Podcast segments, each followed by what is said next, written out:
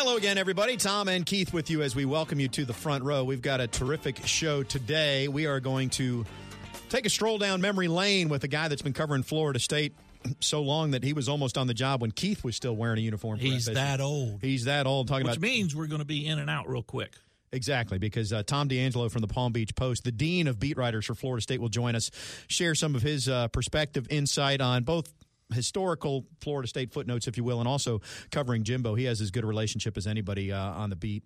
Plus, he's just a genuinely good guy. Exactly. Then Tim Linafelt, our Seminoles.com insider, will join us. Tim predicts big and bold things for Florida State in We're going to see if we can get him to predict. Yeah, we're going to try to pin him down. He's trying to play lawyer with us, but uh, we'll see if we can get him to He's actually make- lawyering up. make some predictions here. I, I do want to uh, just take a moment to say that uh, not just this portion of the program, but in fact the entire program uh, made part because of Madison Social, made possible in part of Madison Social. I didn't say that very well. We got to get you a cue card. We do, we do, or and and maybe a stage manager too. When when this show evolves to that level, Here, Tom. That's an inside joke and a good one on the flashback there. Uh, Madison Social, Tallahassee's uh, best bar in 2014 and 2015. I'm sure they'll just retire the award after they win it again Just this name year. the award after him. Yeah, exactly. But uh, big things coming uh, for Madison Social this fall. Also, right across the street, uh, they've got some new ventures that are opening up in, in part of College Town, uh, which you guys will learn uh, much more about in coming weeks. All right, you'll learn much more about Tom D'Angelo's memory and Florida State football when we continue right after this on the front row.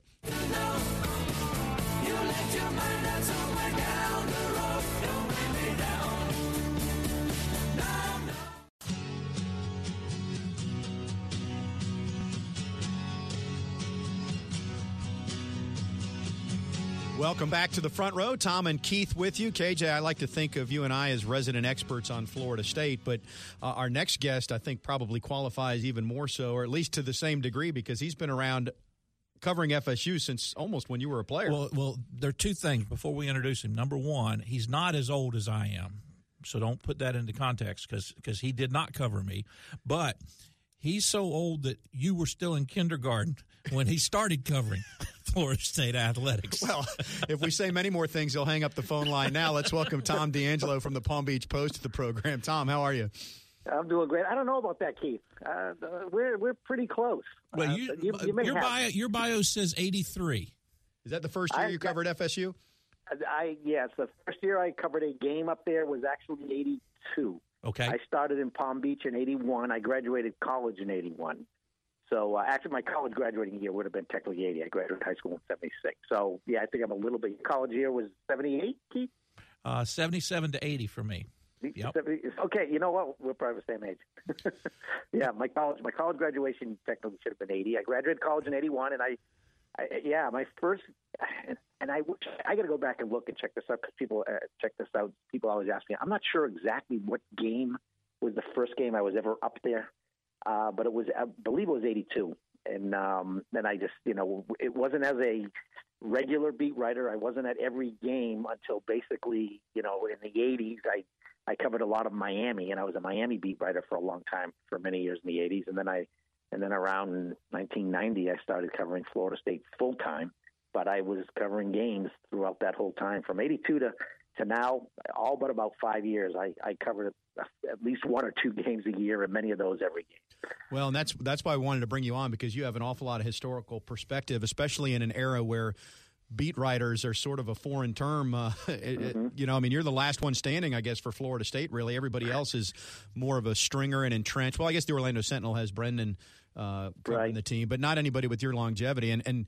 Digesting that you covered Miami in the '80s and Florida State in the '90s, that that's a pretty good run as a college football beat writer covering those two programs for those 20 years. I'll tell you the games that I can look back on when you people you know when people ask you know name some of the great college games you know I I covered the, Miami Nebraska game the, the first Miami national championship. Um, nothing like those Miami Florida State games. Uh, you know the one that stands out is 27 26 28 27 27 26 in Tallahassee. Uh, the, the the Miami win but I mean, you just go down the list. Miami's games against Notre Dame in the '80s, and against Michigan, and Florida State against Michigan, and and uh, you know the national championship game in the in the um, for all all Miami's national championship games, and then Florida State's. Well- uh, it, it's it's a great, great. It was a great, great. It's still it now. Started the era. It started football what it is now in the state. you know what it's become. That you know when you look back, that's it. That's the start of it. For the state of Florida, the '80s was just the the beginning of this era that it continues to go. And Tom, we'll get into some other things, but one of my first questions is: those are the games. What about the what about the players? I mean, you've got players that are now in the professional uh, NFL Hall of Fame. Uh, what what are two or three of the kids, Miami or Florida State, that you had an opportunity to to to talk to that stand out over that time span? Well, one, we'll, we'll first start with Miami. Um, the two guys that stand out, I, I got to know uh, Vinny Testaverde well. I remember going to New, New York before the Heisman Trophy, going to his. I remember sitting in his parents' home, and oh man, I, I, they lived on Long Island. I know that. I forget the, the town. And sitting in their basement and with his dad, about two or three beat writers, uh, the the Thursday before the Heisman Trophy ceremony. And back then, it was it was '86. He, he won the Heisman. Back then, we were able to actually stand in the room when the Heisman Trophy presentation, when the Heisman, when the presentation was announced, when the winner was announced. We were in the room in in New York. Uh, you could see you could see along the wall the writers. Nowadays, you're like three blocks away in another hotel, I think, and they bring them in, in, in your um, and they just have everything. You know, everything is goes on in kind of a media room that's well away from where the actual presentation is made and what you see on television. Um, but uh, you know, Vinny was a really interesting guy. Michael Irvin and that that, that crew of Miami guys, the, the just the outrageousness. Uh, you know, it was like it was they would that whole era of Miami. They they'd tell you, you know, they'd, they'd tell you you're gonna they're gonna kick your butt before the game, and then go out and do it. Every opponent. I mean, it was you know, 63 to nothing. You know, 20, 20 28 to two or some crazy scores, and and they were just so dominant um, and they were so, and, and, and we know what it was like. I mean, they were a, a bunch of guys, and there weren't a lot of rules back then, and, and they got away with they could get away with, uh, and, and they were just characters. George Mira Jr. and, and you know Michael Irvin, that that whole group. Um, the, the Florida State group, of course, you know, uh, I, I, I covered Charlie before. I, I actually was not at their first national championship against Nebraska. I was covering the Miami Heat that year but I, I did early in his in his career. Um, you know, and, and that's you, you just saw the makings of a an athlete like I've never seen. I mean, I know there's been guys around like the like the uh, Bo Jacksons and Herschel Walkers and, whatever, but but if I'm going to say in my career an athlete, because then I covered Charlie a lot in the NBA. I covered the Heat. My only my only kind of uh, my time away from Florida State was I was covering the Miami Heat in the late 90s. And that was when the Heat and the Knicks, I covered every single Heat Knicks playoff game throughout those four years. And that was the height of Charlie's career.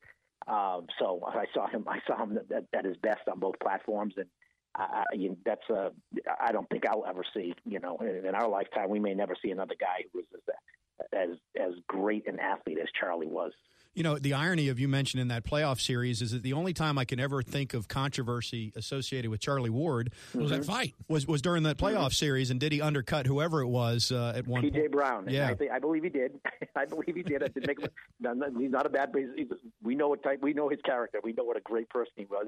But you know, we know what these guys are like on the on the court or on the field, and in this sport and the in the competitiveness and, and their desire. And you know it takes it takes a special competitiveness a special desire and and will and want to win uh, to be as great as they are. And um, yeah I believe it happened. That was that was a uh, that was probably when I look back and covering NBA there was nothing like that series. It was uh, it was unbelievable. You know that he were able to come back because of that fight that was started when Charlie took out PJ Ward and all those suspensions that covered over three games, and Patrick Ewing and half well, half the Knicks team was suspended over a period of the next two games that allowed Miami to come back and win the series.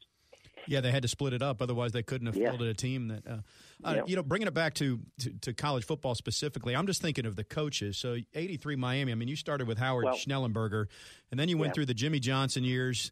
Uh, you may have been covering FSU by the time Dennis Erickson was there, and then you had predomin- no, I, predominantly I, I Bobby here. Yes, yes. I I got to know out of all of them, I got to know uh, Jimmy and, and Dennis at, at, Miami. Jimmy and Dennis very well. Um, I got to know Butch Davis a lot as a uh, as, as, an assistant because he, he recruited Palm Beach County, and I did I did some stories with him in recruiting. But I'll tell you one story. I remember I remember Jimmy in his you know his first year was really rough. That was the year they they lost all those leads at the end of the game. That was the Flutie year, and um, you know he had a he had a tough time. No, I think they lost five games Uh, and I remember him coming up to. I remember covering him at a Palm Beach County kind of a like Jimbo does in May, a booster tour type thing. And and I remember him pulling me aside and saying, "Why why doesn't anyone like me?" and this was his first year. And this was I think between his first and second year in my in Miami. Um, it, and, it, and it was a to think back now. I mean, what uh, the, the success the success he had and and the type of coach he is, and you know at all levels of Super Bowls, the national championships, for him to even, you know, that that was even on his mind at that point, and that's how rough a start he had. But um, and, and I got to know him very well. And then Dennis, I'll never. The one thing I know down on a personal note, when my my my dad passed away when I was covering Miami, uh, when Dennis was a coach, and it was in January, and you know I, I, I somebody told their sports information people. I knew them. I, you know, just someone let them know. And and I got to the funeral up in the Boston area, and there was a there were flowers there from Dennis Erickson and I was blown away. I, you know, I didn't even know he knew, and never mind would would think you know would would do that. So I, I really um, I really have a lot of respect for him. I know he had went through a tough time. And I know the things that happened there, but but uh, Jimmy and Dennis, and then of course. there's nobody in my entire career like Bobby. I mean, you will never find. Uh, it, it's just you, we could we could have ten shows about Bobby and the things and the and the uh, just the, the type of person he is and uh, you'll never, well, as you all know, we'll never, we'll never have another coach like him. But you've never, on a personal level, you never have a guy, a person, a coach who has as close to a person. You know, you you you you uh, you cover these people as players and coaches, and it's they're at it. Some you, you get a feeling, you know, there's not a connection where a lot of them are different. You know, Jimbo and I have a kind of a good relationship, a very good relationship, so I get that connection with him. But with Bobby, it was unbelievable because Bobby was just, uh, you know, it, it's just a, a, different person and, and, just one of the nicest, the nicest person I've ever met in sports. We're, we're going we're to talk about uh, your relationship with Jimbo in our next segment, but since you, you mentioned Bobby, and I realize you probably have a list that's uh, several notebooks deep, but is there a favorite uh, anecdote, i.e., you needed a, a, quote at four in the morning and he answered his phone and gave it to you, or uh, just the best quote that you remember him giving you? Well, my favorite Bobby stories are always after the, and, and, and this is the case in sports, and, and, you guys know this. A lot of these people are better eh, after they lose, better when things are not going as well. And Bobby, after those Miami games, after all the wides, right, left, uh, was unbelievable. And, and I know people, you know, who covered Miami and didn't weren't around him all the time would walk away from situations like that and say, "Wow," because they covered people who were just not good to talk to. Uh, you know, or just kind of just could be jerks after a game like that, especially losing the way he lost. But I think it's the famous quote, and he and he said it. A lot of these things sometimes become legend, and they really didn't happen. But he said it, you know, and and when he dies on his tombstone, when I die on my tombstone, it's going to say, and he couldn't beat Miami. And I, I just I can see him saying it. I can still see him saying it. And if I thought, I'm sure there's uh, there's others. I, I know this is the the Sugar Bowl um, the famous Janikowski quote. International, and, uh, international rules. International rules. That, yeah, after the, after the uh, well, he was curfew. Right. Um, and then there's the well, it wasn't Bobby. It was actually Peter Warrick. I didn't shoot. It wasn't. It's not like I shot the president. Um, it was in the Bobby era. So, and, and, you know, but but that was the thing. You know, Bobby Bobby allowed these players to be players, and a lot of them were going to make mistakes and things they said but I think, and, and I, and that's what I really appreciated about him, as opposed to a lot of other people, and especially now, it's everything's locked down so much. He allowed these these players to, they were going to make mistakes in things they said, but you know they're going to learn from it. And and I think it's it, it, probably it, when when I think about it, the worst thing that came of it, the worst thing that came of all these guys being able to be who they are was that Peter Warrick quote. And, and you know, and in the end, so what? You know, I mean, it was funny. I mean, yeah, he shouldn't have said it, and they got they got probably got ripped for it. Now I don't even remember now, but I'm sure there's a lot of criticism over it. How can he say that? But but but you know, he didn't hurt anybody in the end. And and, I, I think I think it, it it it goes a long way for helping these kids. Um, uh, adds to their experience, and it, and it, and for for a lot of them, for for the ones that do go on, they're much more prepared going to the next level and having to deal more with the media when they're able to do that, as opposed to someone I covered was Alonzo Mourning, who, when he played in college, John Thompson, you know, I mean, he just built a wall between his players and the media, and and and basically got his players to just Eh, hate them, and there was no respect between the two. and, and and that that does not help these guys, these players when they go to, when they have to leave and they're out on their own. And Alonzo was a guy, and you could tell he was he was a not a great guy. He was really a jerk when we first cover, started covering him, but he came along. He's a great guy now, and I've even talked to him about how you know he's probably the guy out of all the people I've covered in my career that's come the longest way of going turning going from one right. to another, going from and being a good guy. And I, and I think that that didn't have you know Florida State. Those guys got that experience. Yeah, that's that's really good perspective, Tom. Let's take a quick break, and then I want to ask you about Jimbo, who, and, and I'll ask you when we come back. He's he probably falls somewhere between Bobby and John Thompson on that on that wall no wall scenario you just detailed. We'll continue on the front row right after this.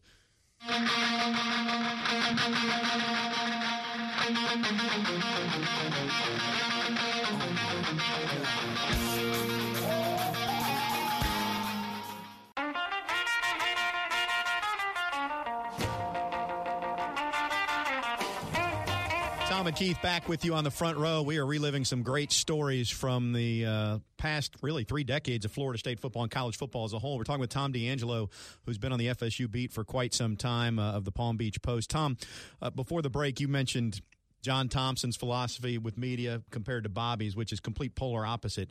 Uh, you have a really good relationship with Jimbo, so where does he fall in that spectrum, and how have you seen him evolve since he's become a head coach?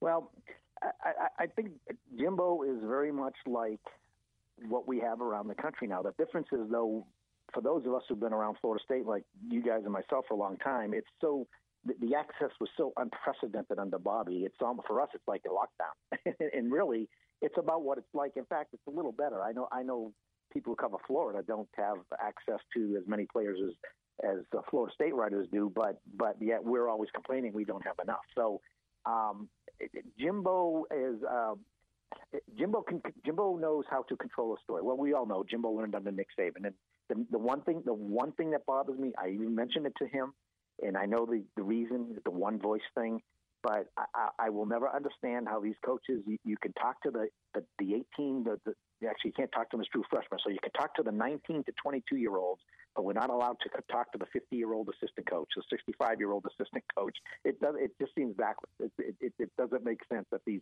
the assistant coaches would uh, is uh, such great resources through my career, like covering Florida State when Bobby was around for stories, and they do nothing. And never once did I ever write anything in an assistant coach that got in trouble over, or you know, they do nothing but help a kid when you're doing. No one knows a player better than his position coach. Uh, but that's you know Jimbo's philosophy. Something a lot many coaches do it that way. Other coaches do just the just the uh, coordinators. And what's funny is when towards you know when Jimbo was an offensive coordinator, you know Bobby had I remember we had a half an hour with Jimbo and Mickey every Monday. You know, so he he knew as an offensive coordinator what good he could do talking to the media. But but that's that's you know that's that's the way he is. That's the one thing I wish would change. Um, but I know I mean it's funny. You listen to Jimbo's Monday press conference every year, and, and and he knows exactly who he can turn the story to. He starts talking about a player that he wants. Maybe he just wants to throw the player a bone. He wants to get the player a little, uh, get, get something written about the player. The player's worked hard. You know, wants to get him story. He'll, he starts talking about a player, getting into it. People start asking questions, and all of a sudden, all the stories are going to go that way because later on in the day, that's the player he's going to make available. And so, you know, he, they they can, the smart coaches can do this. They can manip- manipulate the stories.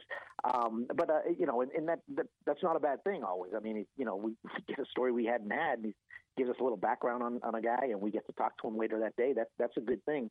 Um, and it's not like we don't get other players. We we do get very good players, and and he's going to uh, he's he's going to limit it to the players he knows are not going to make a mistake out there talking to us. Tom, let's and, go. Let's go a little more. Let's go a little more personal. Let, us talk about mm-hmm. you, you and Jimbo. You, have mm-hmm. made two trips that I'm aware of. Uh, the first right. one, uh, you went with him back to his stomping grounds in, in, in, West Virginia. I know of no other writer in Jimbo's era as a head coach that has taken someone back home with him. Tell us about that trip. Well, it was I, I, I approached him last year at the after the spring game, and I just said to him, you know, I said you go home every year for vacation, and uh, yeah, I said, you know, and then before I even got out of mouth, he said, he said, "You want to come back there?" You know, because we had that kind of relationship. I said, That's, I, I was going to ask you. I said, I, I don't want, you know, just a few hours. I said, I'd love to, ride around town with you and do a story in your hometown. And and, and what made this Keith, what made this really uh, more compelling was the story of his dad. You know, I mean, it, it sometimes this will, this won't work with everybody, but that was a hometown with the coal mines and some of the coal mines being shut down, and and his dad having such a, a horrible accident that kept him out of work for three years, having been in a coal, a coal mining accident, and then actually led to his suffering a stroke at an early age in his early 60s. So um, I said, you know, just think about it. And I said, we'll talk about it. So next time I saw him at probably a booster tour thing or wherever, or I called him and and I told him what he said. What do you want? And I said, I'd just like to drive around town with you, talk to your mom, go to your home, talk to your mom, and then we'll drive around town. And and then it got to the point where we set it up, and he was home for about two weeks. So we had to work around a wedding he was going to, a family wedding and all. And he actually was going to come home earlier, and he, he stayed a couple of extra days, knowing when I was because I was coming up uh, when I was coming up, and and we sent a videographer, a photographer, and I'll tell you, it was amazing because we spent about an hour and a half in, in their kitchen with him and his mom, and he he got mic'd up for us uh, for the video portion of it, and you know they were wonderful as always, and very, talking about the, his dad and growing up. And then we got in the car and we drove around in Jimbo's rental car, and uh, we were out there about two three hours. And I said, Jimbo, you've been great. I mean, I, I don't want to take you up the whole day. I said, whenever you want to go home. He goes, no. He goes, you, he said, you you made all this effort and spent and spent all this money to come up here. He said, whatever you want. Um, so we we just started. He just started finding places. He goes, here, let me take you down this. Uh, let me take you here. We found a, He said to us at one point, Do you want to see a coal mine, right? I said, yeah. And the one his dad worked at was shut down. He took us on about a 40 minute drive into the hills to the top of a coal mine where they have the conveyor belts.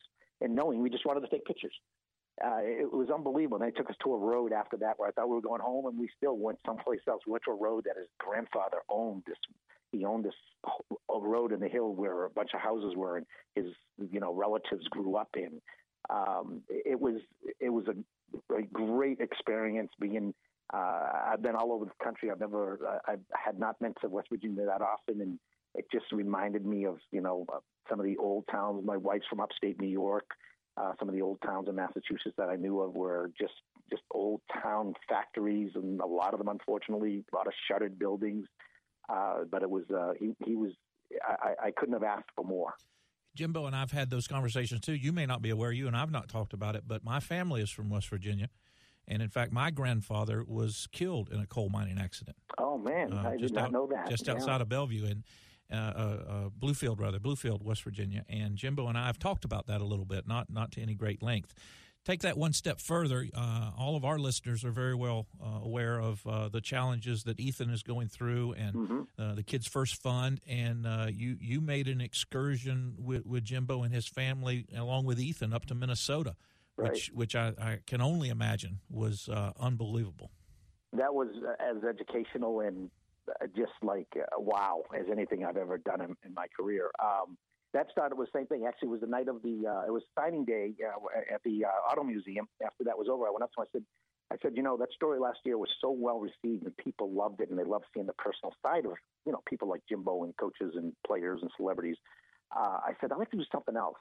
Uh, I said, what about doing something on, on do something on Ethan and Fanconi anemia, what he can go through? He goes, okay. I said, I said, look, I can do this two ways, and I do not want to be intrusive. So you just tell me what's the best way. I could do it by just making phone calls and talking to you, you know, talking to you. But as far as the people of Minnesota, I said, I, he told me they were going to Minnesota within a month or so.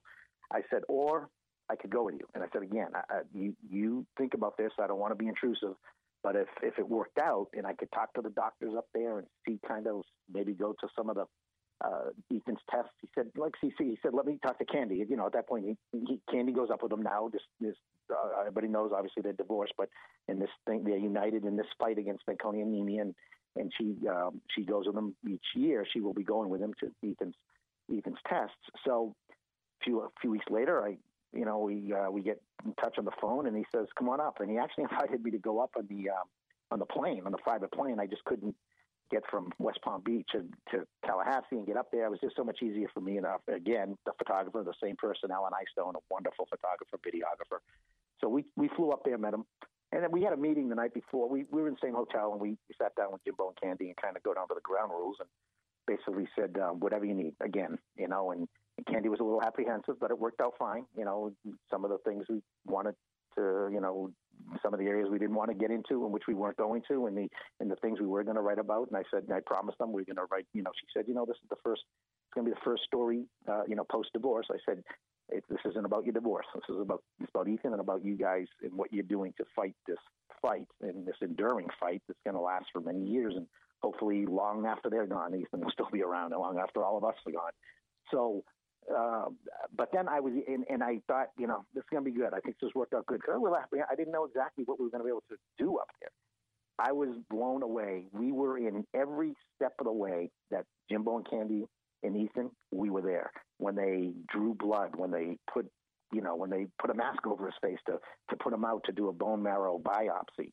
Uh, you know, they, they were uh, every, every single result that Jimbo and Candy got back. I said, uh, come, you know, come here, Mr. and Mrs. Fisher. We want you to see this and uh, on a, on a computer screen, and this is good, and this isn't that good. This is good. We were there, videoing, and taking taking pictures, listening to every word. In fact, there was at one point I, I left I left the room for a second, and they were talking, and someone came out and said, "Hey, you know, Candy wants you back in the room. She wants you to hear this." Because I thought, you know, at some point I'm saying, I'm thinking, man, I, I got to give them some space because we were just around them. You're, you're now the favorite uncle.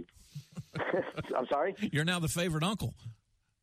so so uh, it was um and then i you know i i the story came in at different parts jimbo later on. I later on i had to go in and talk to jimbo you know by, by us just the two of us. And i and i told them there were two parts. Uh one i said we're obviously going to do a lot and this can help this can help with uh, awareness on fanconi anemia and i will write about about the great job you've done with kids first fund and the the fight Ethan is and you guys are, are taking on. I said, but also I want to write about you and your personal life and how the, how this has affected you from the day you found out. There hasn't been a lot written about that. And then you know, and then also uh, another layer of this is being divorced. So I said, okay. And we went back in the room. Then he threw on me, and I had no idea this was coming. And he volunteered it that you know he almost quit when Ethan was diagnosed. He really seriously thought of quitting, and it was the spring after his first year. So he had, he had coached one year as a head coach, and uh, it wasn't until they really found out what it was all about, and then they really realized that he's going to have a great care in Minnesota where they go, and the platform he's on could really help. The, the, could really help um, the, the, awareness for Fanconi anemia. So, so obviously he stayed on, and, and then to, to think about that. When you think about that, and then to think about what he accomplished from that point, it's amazing. Two years later, he wins a national championship with with, with this crisis, this never-ending you know, everyday crisis in his family life. Um, and then, you know, and then he talked about uh, difficulties he had last year after after his divorce was final, and, and you know, not seeing his kids every single day. But but he praised Candy for being, and it was in my story uh, that he's he's uh, he knows that they're in good hands when they're not with him because Candy is a, a, great mom to them. So it was uh, it, it, was quite an experience. Let, let me ask you this because uh, you know he came close to quitting with the diagnosis and this is one of these uncomfortable questions that I don't know if you addressed or how it was in the ground rules, but is there any idea? I mean, at some point, Ethan's going to need a bone marrow transplant. Yes. Uh, and uh, I guess I'm wondering. I mean, if, if, that's in a couple years, five years, I don't know, but that's potentially a time where Jimbo's going to have to step away from coaching. I would, well, or, consider it, or consider it. Yeah, I, I spoke to him about that, and I it's funny. I spoke about this after you know the story said that that day is coming, and, and it's probably coming sooner rather than later. I, I, asked him about that after actually, actually the stories were written and out. And when I, I asked him, I said, "How do you think you're going to handle that?" He's hoping, and, and, and I'm not sure. And this is very interesting. He, they're thinking that I, I don't think the day that this happens, it's like, oh man, uh, the blood levels are low. You need a you need a uh, bone marrow transplant today. I uh, what they're hoping to do, and I, I, in fact, I remember now we were in Orlando and I spoke to this. He said, "We're hoping it's this time of year where I can go, so it's not football season. Where when he has to have the bone marrow transplant, Candy will go to Minnesota and, and she will be with him. Those take three, four months where they have to stay up there. You know, we have a close friend who went through it. Was at Moffitt for like six for about six months. They put you up in an apartment, and Candy will stay with Ethan, and Jimbo will be able to go up on weekends. It will, you know, if it's if it's uh, March or April or May or June or anything, any time before any, you know, where it's not the season, he'd at least be able to go back and forth. And that's their hope. Their hope that it that it's not something that they say you have to. It's September and you got to do it now. You know, then it would be really difficult for Jimbo. Um, if it's off season, then it'll be a lot more manageable for him, and he'd be able to spend more time, obviously, uh, up there with them after he when he's going through his recovery from the bone marrow transplant. Tom, that's really good perspective. We'll, we'll stop this conversation here for now, but uh, we'll have you on on a future show because we, we could talk in, in a lot greater detail about other things that, uh, mm-hmm. you know, just from your historical perspective of covering Florida State and also the relationship you've developed with Jimbo. So thank you so much for sharing that. It was great work, both those articles, if uh, listeners have not seen them. Find them uh, via the Palm Beach Post website. And uh, we look forward to talking to you down the road, Tom. Tom, you're the best. Thank you. I appreciate it, guys. You, thank you so much for having me on. It was great. All right, you bet. Tom D'Angelo from the Palm Beach Post, and uh, we'll reflect on that a little bit more uh, coming up. But that is, or we could do so now. But I mean, that's as good a perspective he, as you're going to get. And I, he, Tom, Tom, and Tom, uh, are he is as good a relationship reporter as as has ever been in the state of Florida, in my opinion. He will just doggedly stay after something, not in an obnoxious uh, negative kind of way. He's a wonderful human being. I've met his wife, D'Angelo's wife. Uh, we talk about his kids. Uh, he's just a kind hearted person that is so dedicated to his job. Uh, he is a, a head and shoulders above uh, nearly anyone I've ever come in contact with in the, on the journalistic side of this thing we call sports. He's Tom's phenomenal, phenomenal guy, and uh, a state historian too. Uh, by, by, virtue of what you you know, he covered the Heat in the early years. The Heat didn't come into existence until '88, and he was covering them for the for in the '90s there. Uh, Howard Schnellenberger when he put a wall around the city of Miami and started recruiting and really turned Miami into what it is uh, or what it was for a while. And you should hear Coach Bowden talk about Tom D'Angelo. The the the, the uh, feeling is mutual. Coach Coach Bowden is very high on Tom as well. All right, we'll step aside, come back with uh, much more. Thanks for tuning in. This is the front row.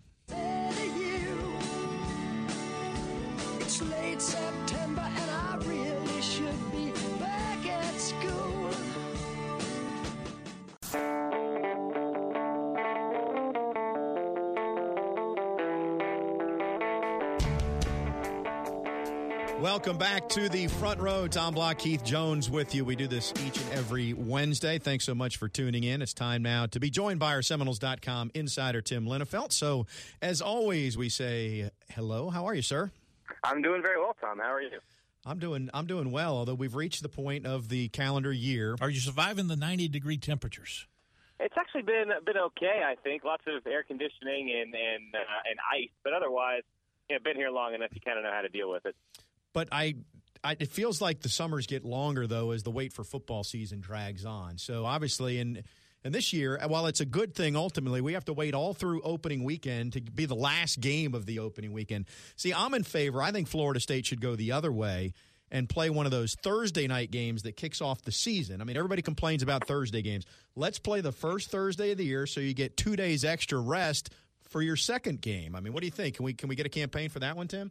Oh, I think that's a, it's a great idea. And when you play on the Thursday or Friday of the first week of the season, you're not coming in on you know with short preparation or short rest because you've had all summer and all the fall camp to uh, prepare, prepare for it. So I wonder if that's something that Florida State would look into uh, in the future. You know, a lot of consternation from from fans in those midweek games, but if if you know you have to play one, wouldn't it make more sense to try to push to be the in, in, the first week of the season? Well, and I'd even play that one on the road, honestly, because you get all fall camp, and there's still the issues around the university center and how the guts of the university are in there. So you have to close school basically to play a home game then, and, and fall session would be in. Instead of playing Labor Day weekend, you're going to get a, if you're Florida State playing somebody, you're going to get eyeballs on, especially when people are starved for college football. They haven't seen it since January. You boys are just never satisfied, are you? No, we nope. aren't. No, we aren't. Are you satisfied, Keith? I love Monday night, Labor Day night. I'm sorry that we have to play five days after that, but we invented that, if you'll remember. Florida well, State and, Miami you know what, invented I, I college that, football on Labor Day night. Well, I should say, just because I like the idea of playing on a Thursday doesn't mean that I, I don't like Labor Day. In fact, I think it's pretty great this year. Uh, I love the fact that Florida State's playing Ole Miss on a Monday. Uh, one, because I think it'll be fun, and two, I don't know if you've looked at week one of the college football schedule, but it's really, really great and, and as you know, as awesome as it is to, to be around Florida State football and cover the team and go to all the games like we do, uh, sometimes the byproduct of that is that you miss out on some of the other marquee matchups across college football. Well, that will not be the case uh, this this time in, in, in week one. We'll get to see all those games on Saturday and even have a day off in between. Before. No, no, we'll be watching Sunday night. We'll be watching Sunday night. Doesn't Notre Dame play? Yeah, Notre Dame does play. So there you go. So I really, from a, from a football fan's perspective, uh, I think it's great. I think it's great. If, once again, if you're a Florida State fan, you can watch all those games. Head down to Orlando on Saturday, uh, excuse me, Sunday. Get there in time to catch that Notre Dame game. maybe have some fun on, on Monday before the, the game that night, and it should be a you know a really good weekend. And, and the five day turnaround isn't great, especially now that they've announced that that game will be played at, at twelve thirty. Uh, but I, you know, something had to give. I guess there sooner or later it would have been nice to have that as a night game, but, but sometimes those things are just sort of out of your control. And and all things considered, while it may not be ideal, I don't know that necessarily you know, would, would affect Florida State's chances to beat Charleston Southern. I still think they uh, they're in pretty good shape there. Well, you know, Jimbo has been vocal about how unfair it is for the kids to play the Monday Saturday thing, and he's even I saw one article yesterday that was giving him negative backlash to the effect of, well, you had to think about that when you scheduled the Ole Miss game. But the reality is, TV drives everything, and the ACC comes to Florida State a lot more than the rest of the league and says, "Hey, can you play Monday that week, or how about we play Thursday?" I mean, it's not like Duke and Georgia Tech and the others are being asked to play the Labor Day games a great preponderance of times compared to Florida State. No, and, and deep down, do you really want them to be? I think you know, there, there was a, a year, a couple years back, where I want to say it was like Miami and Maryland or something like that, which was fine. But I think if you're going to have those games, those marquee primetime games, I think you want to be in them if you're Florida State. And are there some potential drawbacks to that, like having to play on short rest on, on a Saturday? Yeah, I understand that. But I think that the alternative, uh, it, it's not better. I would rather play a Monday game in a high profile game against Ole Miss, which if you win, it can give you a huge boost uh, going into the rest of your season. And rather than, than not play that game unless somebody else get that exposure, get that type of early season buzz uh, I think it's a good thing for Florida State, even though there are potential drawbacks. It should point out, by the way, that there are some years, the way the calendar falls, that you can get two bye weeks in the regular season. I think, including 2018, when FSU is talking about playing a game in Jacksonville, maybe as an opener on Labor Day weekend. Uh, that would be a scenario where you could take that Saturday off, still get a bye week later on. So to me, those are the, that's the best case scenario. All right, speaking of Ole Miss, Tim, we, we haven't done this. Jeff Cameron likes to do this basically every time he has a slow day. I think. Oh, let's go ahead and go through the schedule. But uh, so FSU Ole Miss Labor Day night. What do we got? Is that a W for FSU? Ole Miss three first round picks. What's happening there? Yeah, I, I think Florida State can expect to win that game with the caveat that they have to get just solid quarterback play. I don't think anybody has to be great but given everything that Ole Miss lost, the fact that there's going to be uh, there, there'll certainly be Ole Miss fans there in the stadium, but I think they will be heavily slanted towards Florida State. Uh, first game for, for both teams. First, first uh, I guess significant action for a lot of newcomers on both sides. But I think, and, uh, and which Florida, Florida State, State quarterback will take that first snap at? What's that? Ole, and which Florida State quarterback will take that first snap at Ole Miss? Well, I, I've said pretty much since spring that, that, that my opinion, and it's only my opinion. I don't have it from from Jimbo Fisher or anything like that. But my opinion is that it will be Deondre Francois, uh, given his uh, he sort of has the blend of a little bit of experience uh, and the talent uh, to, to kind of separate himself from from his other contenders, in Sean Maguire and Malik Henry. So that's my opinion. I, I reserve the right to change that opinion between now and Labor Day, but but as of today, uh, in the summer, that's kind of where I'm thinking it'll be and therefore we disagree. But moving along. Well, I knew I could see the smirk on Keith's face. You can't see it, Tim, but I knew there was something there. I, I do think. Uh, you know, mixed in among all the Jimboisms, he has some pretty good lines now and then. And one of them recently was when he was asked about who the quarterback. Are you going to defer to the quarterback with experience? And he said, "I'm going to defer to the quarterback that gets us up and down the field the best." That was a pretty good way to answer that question. Absolutely, but it's also kind of telling, isn't it? Uh, you know, if he, he's he's kind of given all these opportunities to say, you know, he's given given an out to, you know, like you said, defer to the senior or, or you know, I guess sort of tell people, you know, give something to, to read between the lines. And like you said, when you do that, it when he when he says that, and if you're going to try to read between those lines, it's, it's almost hard not to think that it would be somebody like Francois, right? Well, let's just say one thing: I'm not playing poker against Jimbo. and, and then, hey, I don't mean to say that there's not a case to be made for the other guys, especially not Sean Maguire uh, again, as a fifth year senior, I think a lot of people think has has earned the right to start the year as a starting quarterback, and, and I don't necessarily think that, that, that I would argue against that. Just uh, again, if you're asking me who I think is going to be under center on, on Labor Day, I, I, would go with the. So after after week two, Florida State's two and zero, oh, correct? Yes. All right, so then we get into the portion of the schedule which I think is is going to be the most challenging, and I realize Clemson comes to town later on, and they've got the, the, the leading candidate uh, in the Heisman Trophy race, if you will, who's a tremendously talented quarterback. Uh, I think the slip up potential for Florida State this year is in that Louisville, USF, North Carolina three game stretch in the end of September. But I'll go to you and we'll talk about Louisville first, who's a little bit beneath the radar when you talk about the ACC nationally because people talk about FSU and Clemson. So, what's your thoughts on that game? I thought when the schedule came out, I thought it could be potentially one of the most difficult games on Florida State's schedule, and I, I still think that. Uh, I would also say that I think FSU caught just a little bit of a break with the fact that that game was scheduled for noon instead of eight o'clock or seven o'clock. I would have bet the farm that that would have been a night game. I expect Louisville to probably be in the top 20, right around the top 20 by the time that game happens.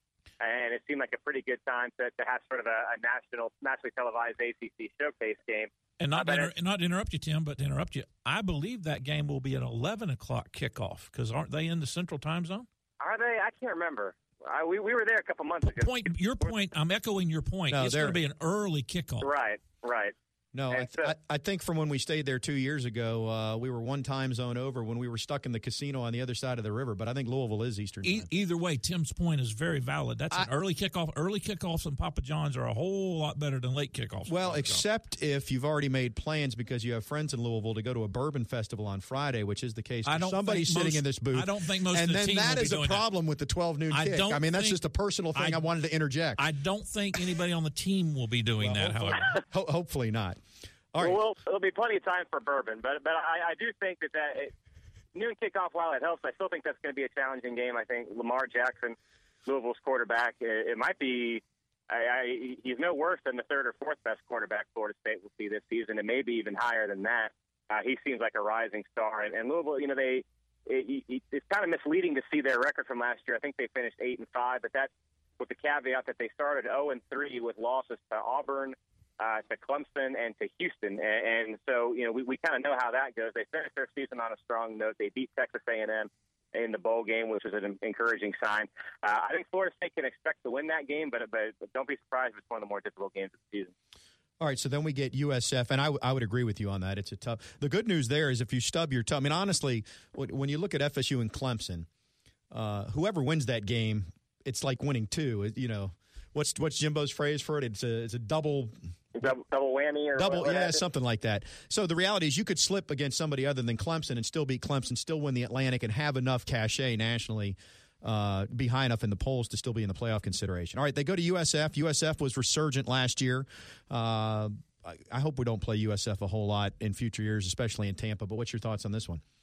I, you know, I thought that one kind of looked almost like a. I, I hate the term trap game, but again, coming off of the Louisville game, you know, USF, I thought, really by the end of last year, uh, it really seemed like they had some things going. They gave FSU a bit of a tough time uh, up in Tallahassee, but but I also wonder, looking at that from, from the perspective, almost like that Ole Miss game. Like, yeah, it's a road game, but but gosh, there's there's going to be so many Florida State fans there anyway. So many Florida State fans in the Tampa area. I don't think that playing on the road will present them with too big of a challenge. And and while again, it wouldn't surprise me if if USF maybe showed a few things, showed that that they were, you know, continue to be a program on the rise. When it just when it comes to overall depth and overall talent, it, it's hard for a team like that to keep with forward. Well, here's the reason why I like playing USF down there. Number one, it's in Raymond James, right? Mm-hmm. Yeah. I'm sorry. Where's the national championship game? Right also, there. Raymond. I like that. Yeah, let's go there twice. I, I, agree with you. I agree. Let's let's go twice and stop in the Chick Fil A Bowl along the way to play in that game again. All right, so then we get North Carolina for homecoming. North Carolina, among the Tar Heel faithful, will tell you that North Carolina's quarterback situation is going to be better this year than it was last year. I'm not sure I buy that, but they return an awful lot. What do you think about that for the Tar Heels on homecoming? Yeah, I'm not sure I buy that either. Uh, it, it, it's kind of hard to say. It, it's hard to imagine losing everything that they lost and, and being better than uh, than they were. But we said that about Florida State at times. It's uh, it's interesting. You, you kind of forget about North Carolina football with the way that the uh, the the conference is set up. Right, they haven't been to Tallahassee in six years. Florida State hasn't been up there in, in seven years. It almost feels kind of odd to know that they're that they're going to play here. So uh, again, you know, it, it, can North Carolina lose what they lost and still be good? Yeah, but you're you're asking them. You know, they had a really great season last year, and they came really, really close to, to spoiling Clemson's dream season in the ACC championship game.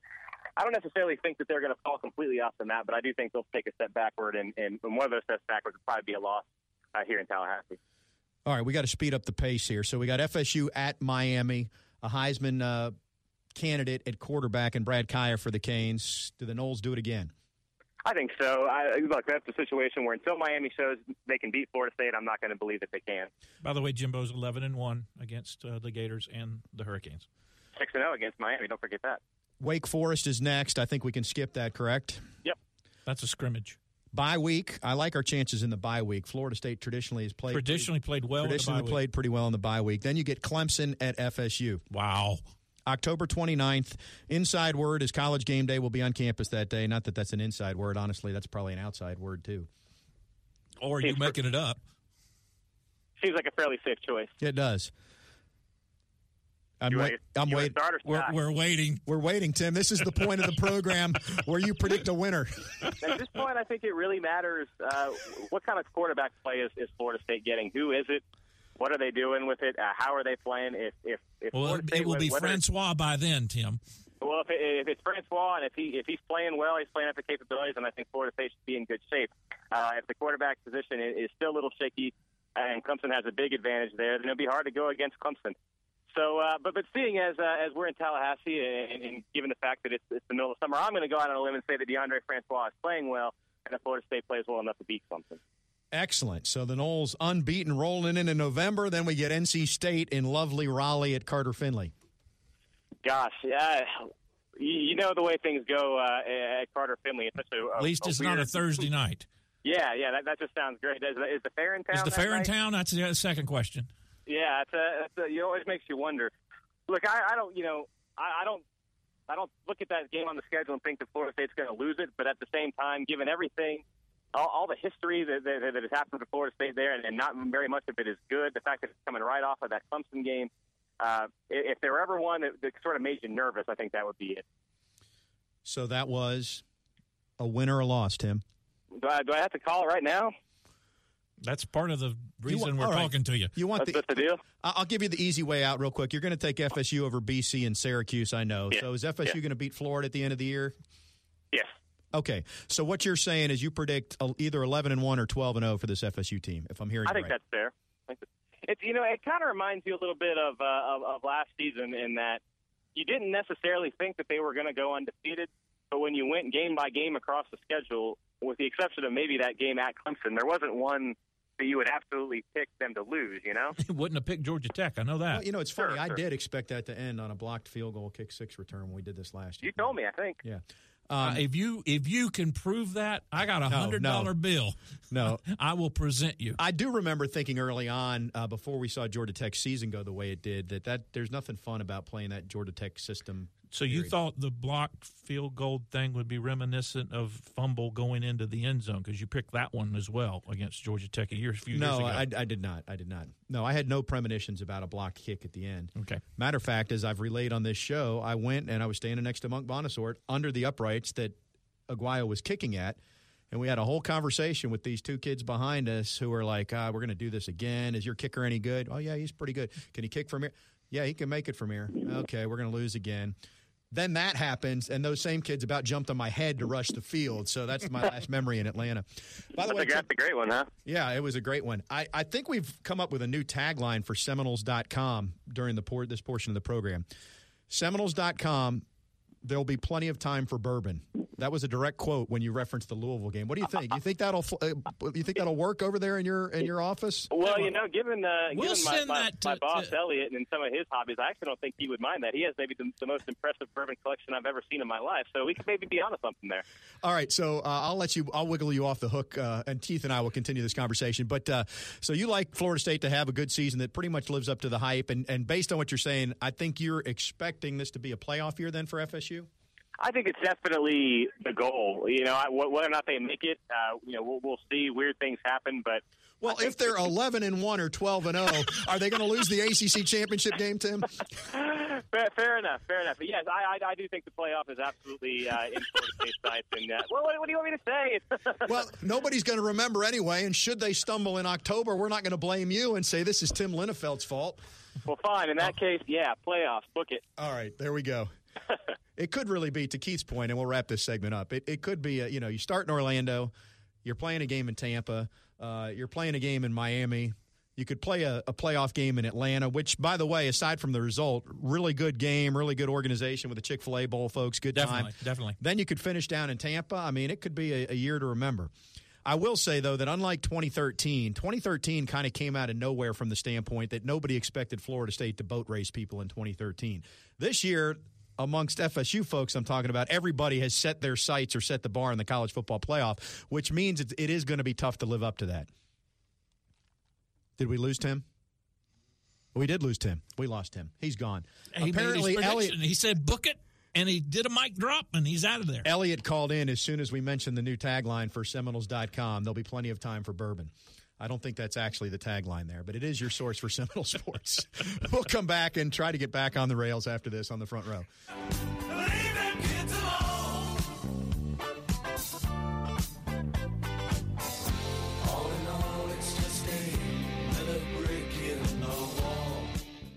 You're listening to The Front Row with Tom Locke and Keith Jones. Got a question? Email them at the front row at 979ESPNradio.com. Here's Tom and Keith. Hey, coming up next week on the show, Tim's going to predict the presidential election. Well, it, it, it might be Hillary, it could be Donald. I don't know. It depends on how the quarterback play develops.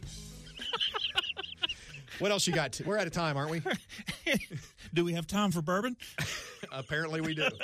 Special thanks to Tom D'Angelo and uh, Tim Linafelt, our Seminoles. We're giving you a hard time, Tim. If, if you notice when you listen back, Keith and I really didn't make any predictions in that entire segment. We put them all on your back and then made fun of you when you didn't make predictions, which is a, a good. But then you be. got us with the uh, book it mic drop, and out you went. And out you went. Yeah.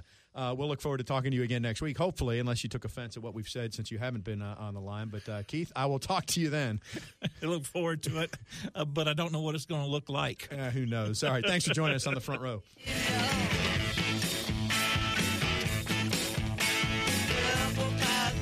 Live from the Dale Earnhardt Jr. Buick GMC Cadillac Studios in Tallahassee's All Saints District. This is 97.9 ESPN Radio, WTSM, Woodville, Thomasville, Tallahassee.